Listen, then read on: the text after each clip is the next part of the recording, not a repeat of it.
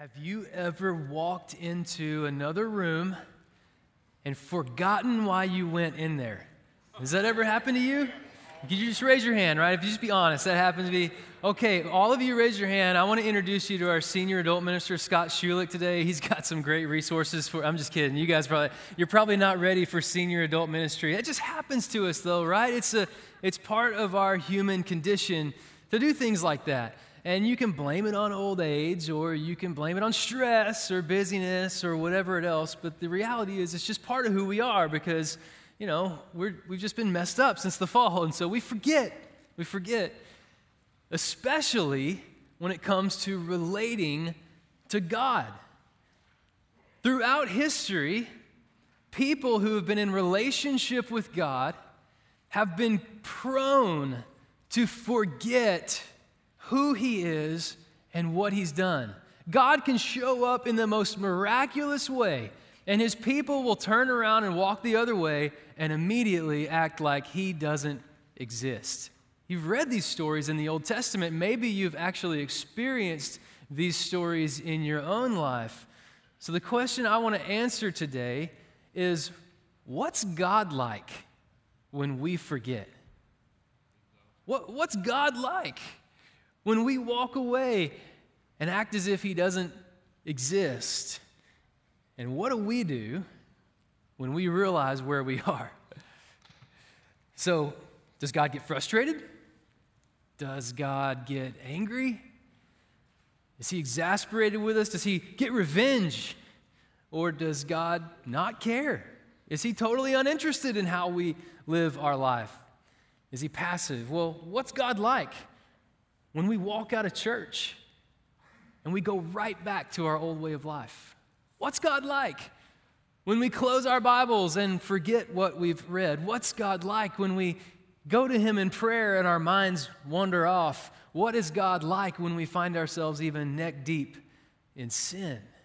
These are the questions we want to answer. And so we're going to turn in our Bibles this morning uh, to Jeremiah chapter 31 in the Old Testament, the prophet Jeremiah. So if you don't have a Bible with you today, it will be on the screen, but I'm going to encourage you. You're going to want to look at this, especially as the sermon goes along and we unpack these verses. Uh, so grab even your phone if that's the best way for you to look at the scripture right there in front of you. You can just Google Jeremiah 31 and, and click the first link that comes up. It'll take you right to it. We're going to be looking at, at verse 20 here in a moment, but I'll tell you while you're turning there, if you start to read the prophet Jeremiah, and you start from the beginning, chapter 1, by the time you get to chapter 31, you might be a little discouraged because Jeremiah goes 29 chapters deep in recounting the forgetfulness and failures of Israel. 29 chapters. I mean, it just gets, it, it's almost just sad. It's bleak, right? Jeremiah is warning them about what's going to happen if they continue in their sin for 29 chapters. But by the time you get to chapter 30 and then through chapter 33, these four chapters give a kind of climactic description about who God is, what's his true character like despite Israel's forgetfulness and failures. And right in the middle of these four chapters is chapter 31, verse 20, which really sums up how God relates to his people. And so if you would today, if you're able, I know it's just one verse today, but would you stand with me in honor of God's word? And just focus your heart and your mind in on what God wants to say to you this morning. Chapter 31, verse 20. I'll read aloud. You can just follow along with me silently. Isn't Ephraim a precious son to me, a delightful child? Whenever I speak against him, I certainly still think about him. Therefore, my inner being yearns for him. I will truly have compassion on him. This is the Lord's declaration. Thanks. You can have a seat. Now, I want you to remember even those of you watching online, as we open the Bible together this morning, we're not just reading in Jeremiah his opinion. this isn't an opinion piece by Jeremiah. These are literally the words of God from heaven spoken to the prophet Jeremiah to be relayed to the people of Israel. And God reveals four truths in this one verse that we're going to walk through and unpack that will help us come to understand God's true character. And we know Israel, at this point, by the time Jeremiah is on the scene, they have been God's chosen people for over a thousand years. That's a long time. It's an even longer time when you think about the way that the Israelites react and respond and relate to God because much of that time was spent in, with Israel being just forgetful or rebellious toward God. For a thousand years, it's an on again, off again relationship for the Israelites, but God's always there, right? And so, how does God feel about that? What's God's response?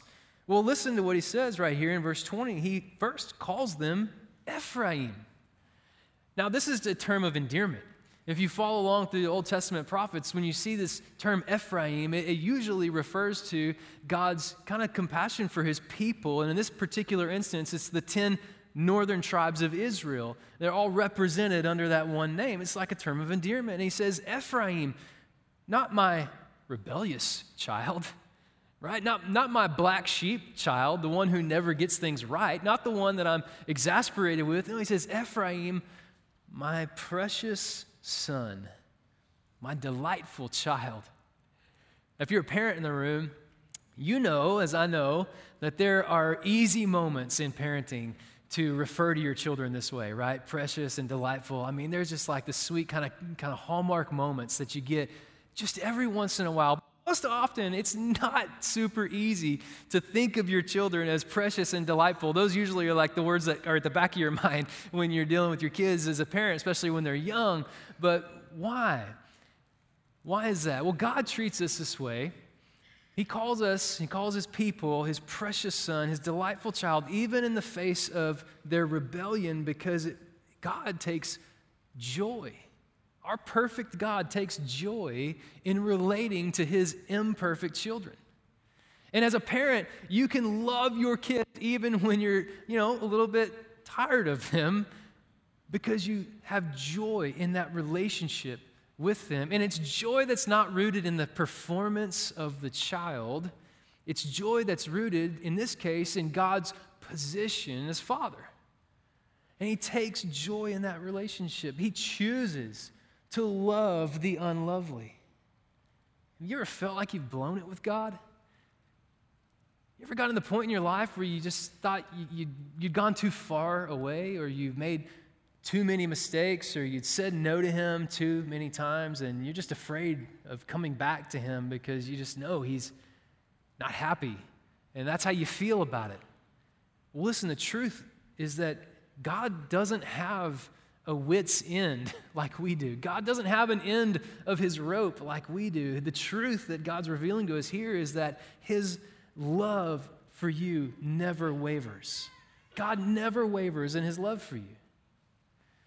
Well, since God loves his people, and he loves them even in their unfaithfulness, what does he do with their sin?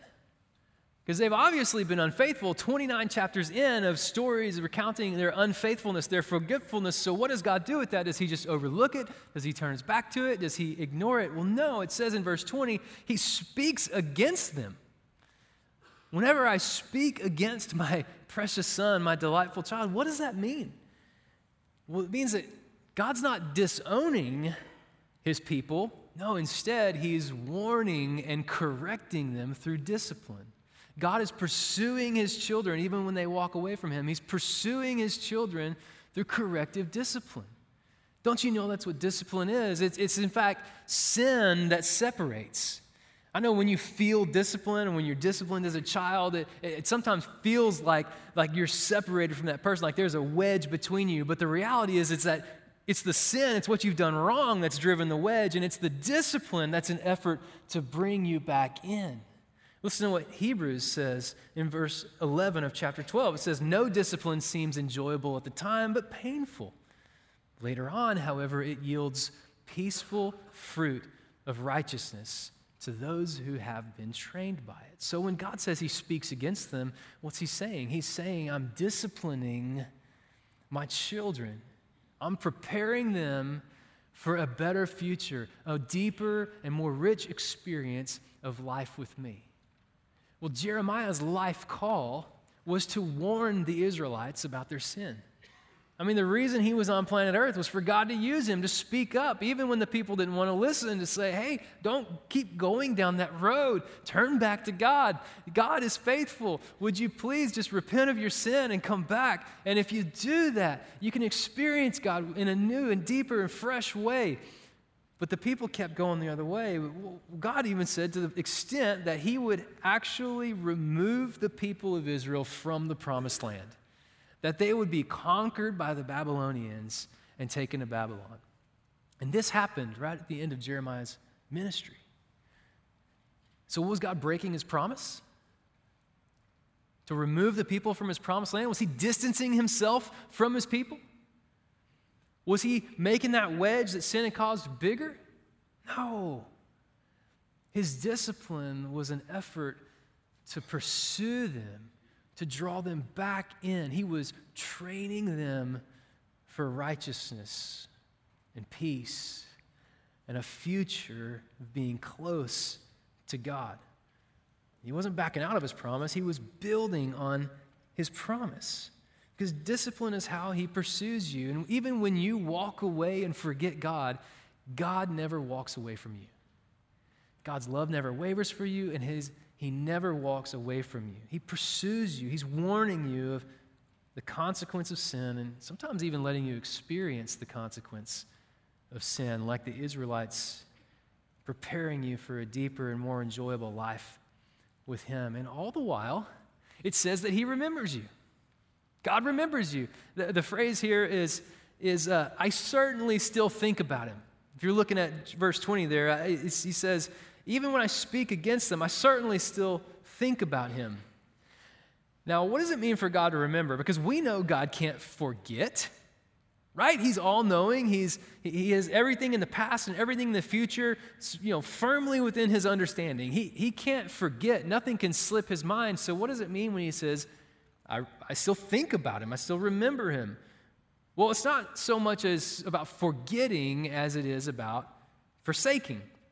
And so, what God is saying when He makes this promise that I'll certainly still think about Him, even when I speak against Him, He's saying that even when His people walk away and forget, even when His people forsake Him, God never forsakes His people. Even when you walk away and forget, when you forsake God in your life, God will never forsake you. God never cuts ties with you, God never writes you off. He never gives up on you returning. And even more than that, it shows his heart for you. That when God is the last thing on your mind, you are the first thing on his. That's who he is. That's how God works. That's his attitude towards you, to the point that the core of who he is yearns for you. This is what he says about the Israelites. Even in their wandering, even in their rebellion, even in their forgetfulness, he says, My heart yearns for them. The literal meaning of that phrase is that my guts are churning. That when people are resistant to God, he is restless for them. And so the reality is, God, he's like, a river pushing up against a dam. He's not bursting with anger. No, he is moment by moment more and more ready to open the floodgates of mercy to any person who would turn to him in repentance. This is who God is. You know, we wrongly believe that if we've walked away from God and we've forgotten him, that we're better off just staying far away. And I think that sentiment has kept a lot of people, a lot of believers in Jesus Christ, far away from God for a long period of time. Many seasons of their lives have been spent walking away from God because they're afraid of coming back to Him because they got a wrong view of who He is. You don't really understand what you're coming back to. And you think you're going to come back and experience God's wrath, but here's the truth God never aims His wrath at His people. He never aims His wrath at people who are in a relationship with Him. God even went so far as to aim His wrath at Himself in his very Son, Jesus Christ. So sin could be paid for. So, so his mercy could be unleashed at the moment a sinner repents and turns back to him. And when this comes, God never withholds mercy from his people. He never wavers in his love. He never walks away. He never forsakes, and he never withholds mercy. No, he's like the Father. In the story that Jesus told about the son, uh, the young son who demands his inheritance from his father, who disowns his family, who, who walks away from his family and his, and his home and in a short time, he squanders away a lifetime of wealth. He loses everything, he loses everyone, and he gets to the very bottom of his life, the lowest point he could ever have imagined, maybe could never have imagined himself being. And when he gets to that low, low, low point, he remembers his father, his wealthy father, who has servants who are better off than he is. And he thinks maybe, just maybe, if I would go back to my father, he'll have pity on me. And uh, maybe I could work to earn some scraps and I could be better off than I am where I've ended up. And so he starts uh, developing this appeal to his father, and he gathers himself and he goes back to his home, and, he's on his way, maybe rehearsing this appeal, this apology to his father. But what happens is that the father sees him coming. And you remember what it says in Luke 15, this story that Jesus told? His father sees him coming from a long way off. See, he had been far away, but God saw him coming. And what does God do? Does he wait? Arms crossed, foot tapping? Mm hmm. No. No, no, no, no. The father jumps down off the porch, right? He's out of the gate. He's down the road. He's running to the son.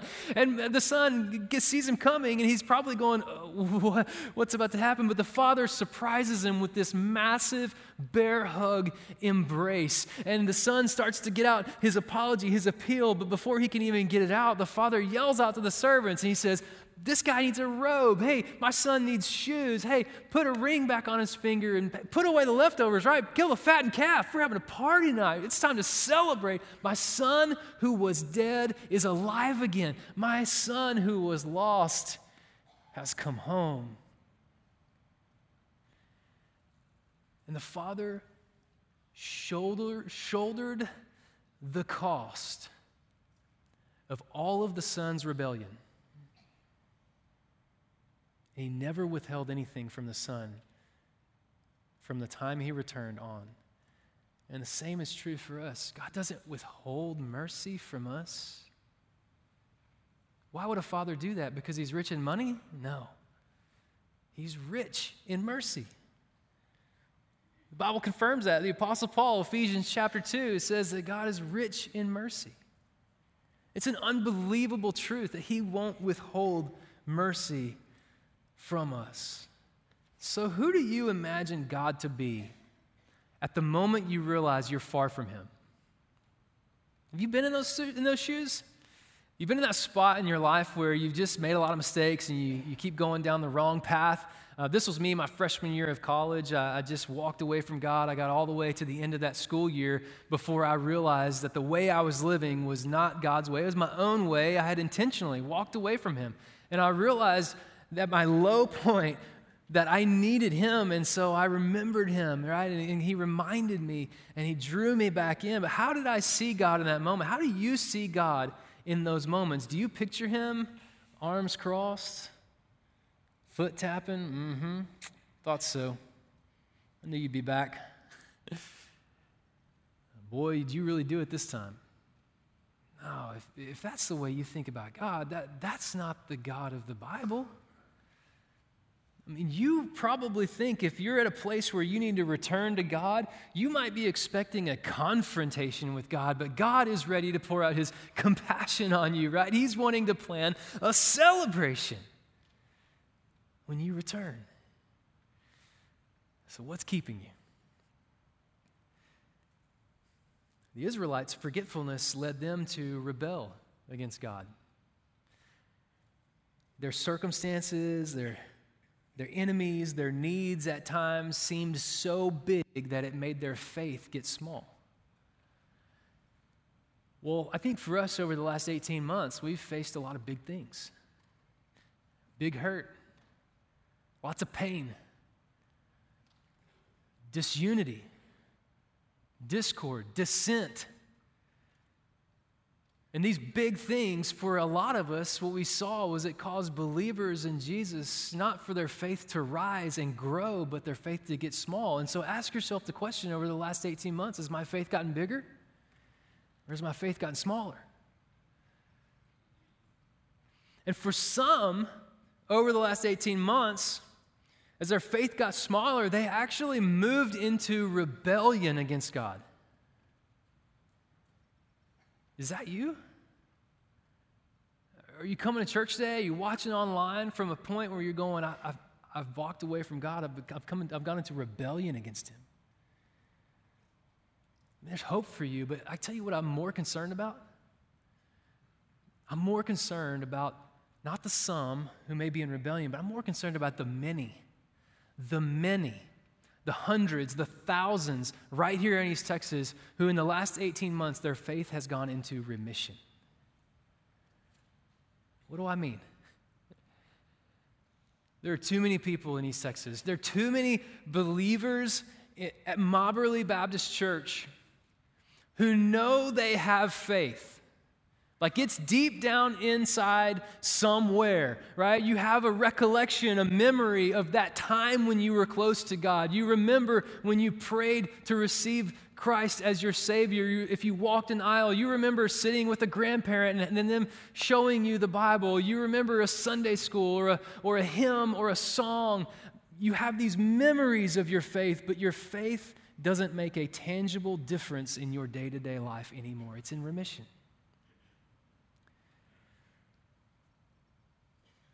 Your prayers are fewer and farther between. Your devotions are fewer and farther between. It's just not as important to you as it used to be. Is that you today? Is that where the last 18 months has, has taken you? It's like walking into a room and forgetting why we went in the room in the first place. We get a spiritual amnesia. And we forget who God is and what He's done for us and what He calls us to. And we forget where He's taking us and why we're going there. And we live as if He doesn't exist.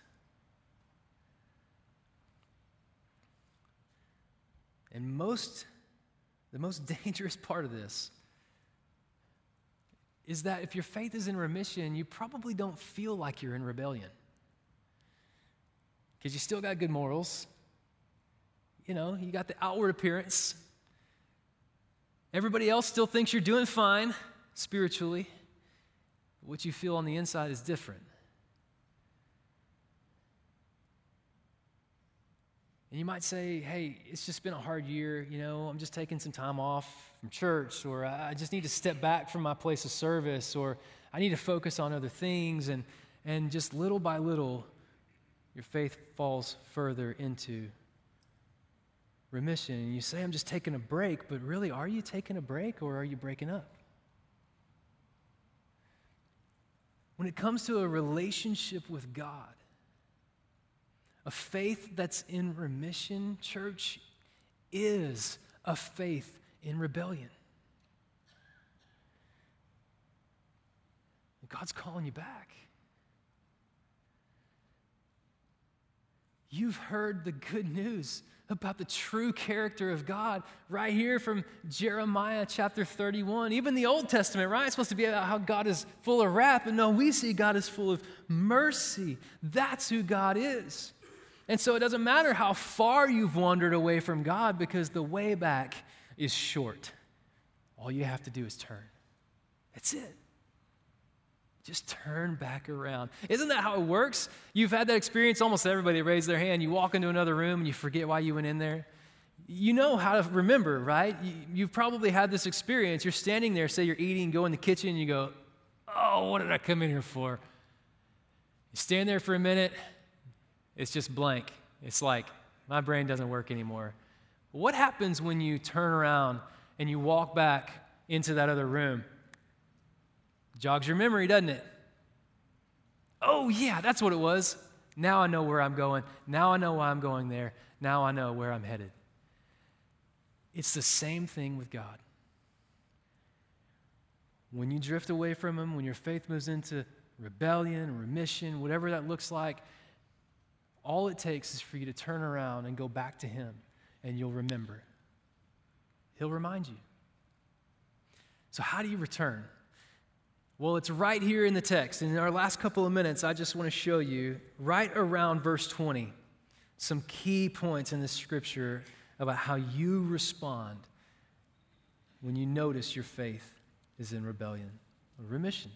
The first thing is this is in verse 18 is that we recognize God's reminders. Remember how God his discipline is a reminder to us, right? It's his way to draw us back in. It's a, it's a loving uh, pursuit of us. It says in verse 18 in Jeremiah 31, I've surely heard Ephraim moaning, right? This is God talking. He says, I've surely heard them moaning. What are they saying? They're saying, You disciplined me, and I've been disciplined like an untrained calf. Take me back so that I can return, for you, Lord, are my God.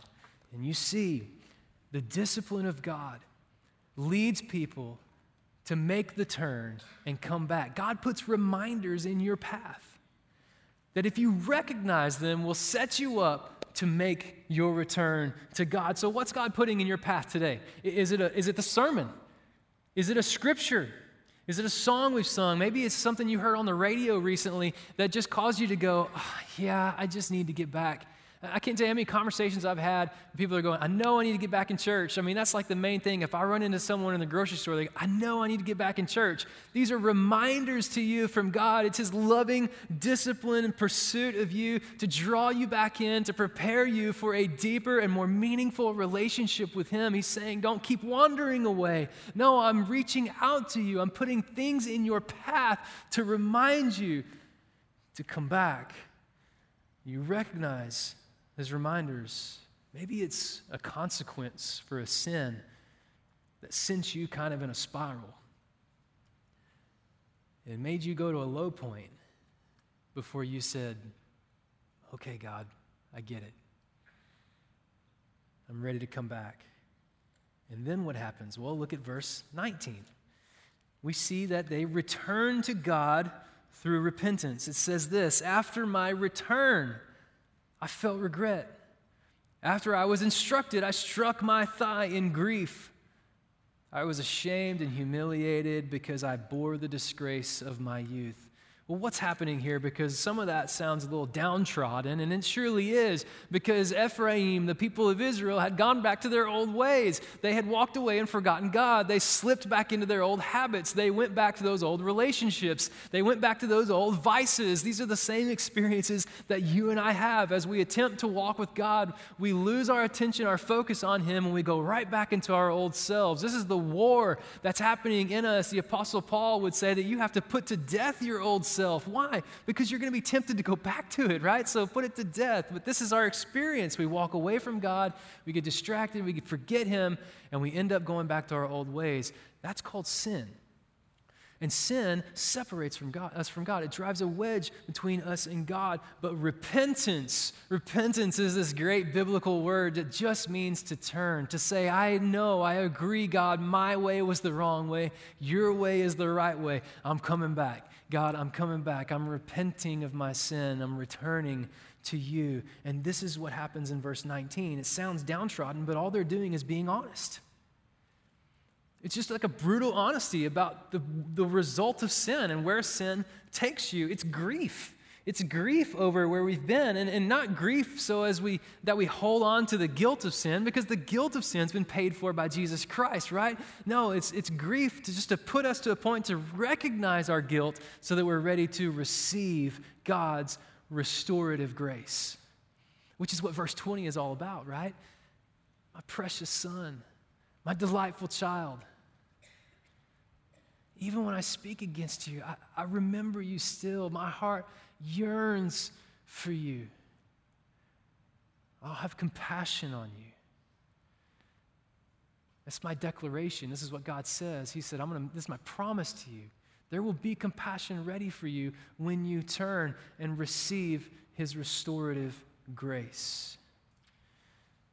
Which leads us to verse 21 that we ought to remind ourselves regularly.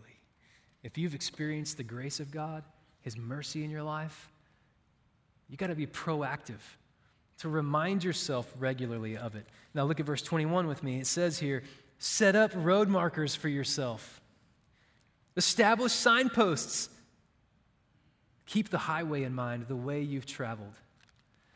This is what God's saying to the Israelites. He's saying, hey, you're going to be exiled to Babylon. You're going to be removed from your homeland. It's my active discipline, my loving pursuit of you to draw you back in, to prepare you in righteousness for peaceful existence, more deeply engaged with God and, and for a long eternal future, right? And so he's saying, this is what's going to happen to you. You're going to be exiled, but once you're in on your way to Babylon, right, you're going to want to establish signposts for yourself along the way because you're not going to be there forever.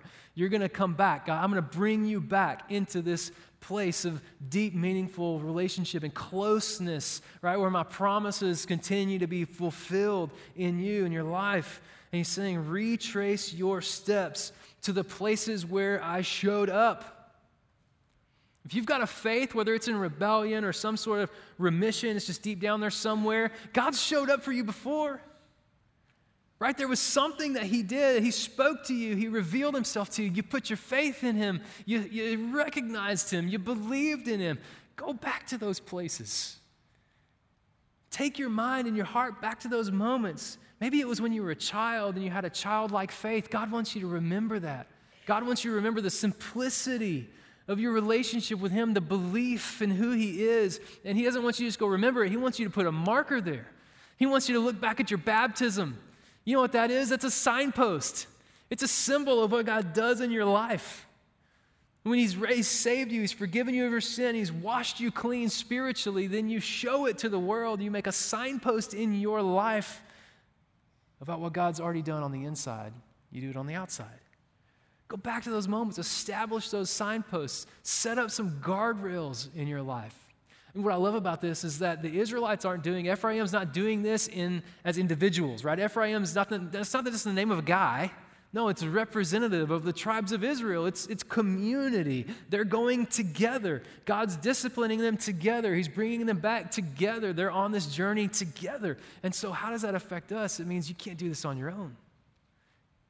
You need a community, you need a local church, you need discipleship relationships where people are close enough to you that when they see signs of you drifting off, they're there to keep you on the way. They're going, no, hey, here's the mile marker up here.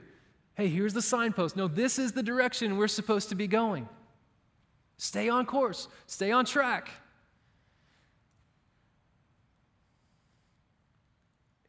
And then, in addition to setting up signposts, when you live life spiritually in community with one another, you become a signpost for others. Your story of God's mercy in your life,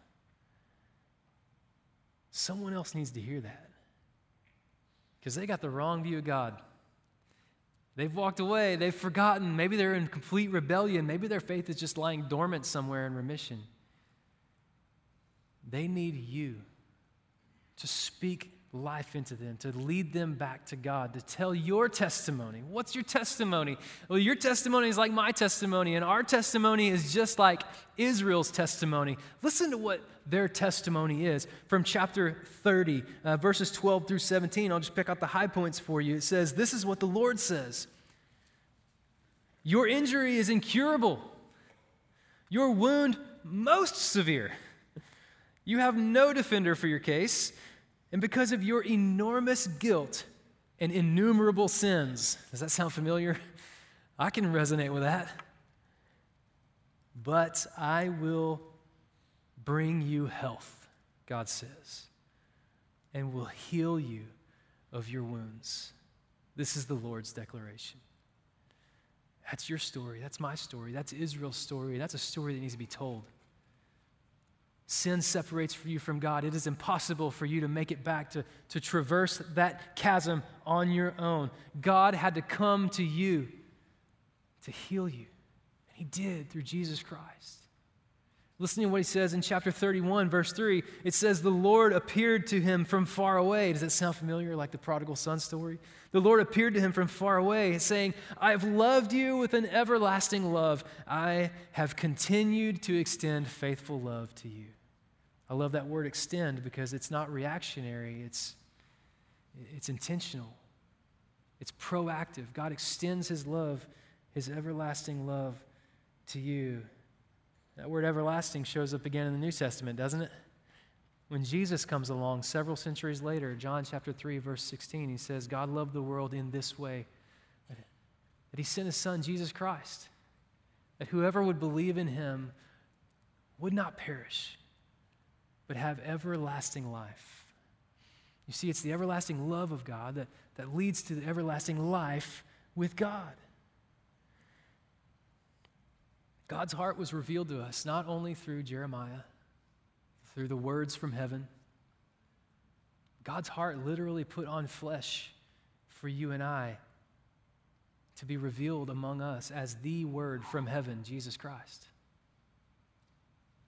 God even spoke against Jesus Christ, his precious Son, his delightful child, by sending him to the cross to take on the punishment for the sins of the world, to exchange his innocent blood for the salvation of the guilty, to fully satisfy his justice and to fully dispense his mercy. So that any person, anyone who believes in him, anybody who comes to him in repentance, anybody who turns to him would find eternal life. This is incredible news. Because if you're like me and we're much like the Israelites, we walk away and forget. It's just like walking into another room and forgetting why we went. We just space out on the things of God and we drift away. Sometimes we turn and run away, and sometimes we just end up in remission. But it doesn't matter if you're turning to Him for the first time, if you're returning to Him for the thousandth time. It doesn't matter if you have taken one step away from Him or a thousand steps away from Him. His heart yearns for a relationship with you. And He's calling out to you today. Will you turn to Him? I'm going to ask you to bow your heads and close your eyes and give you a moment to respond. And Nate's going to come and lead us in a brief chorus. And I want you to respond intentionally. I want you to, to process this good news about Jesus. That Forgiveness is available through him. That you can have eternal life that starts here and now when you turn to God in repentance. And if those of you who are in the room are turning to God for the first time, saying, I want to put my faith in Him for salvation, then I want you to just maybe pray something silently like this God, I know I've messed up. I know I've broken your commands. I'm not perfect.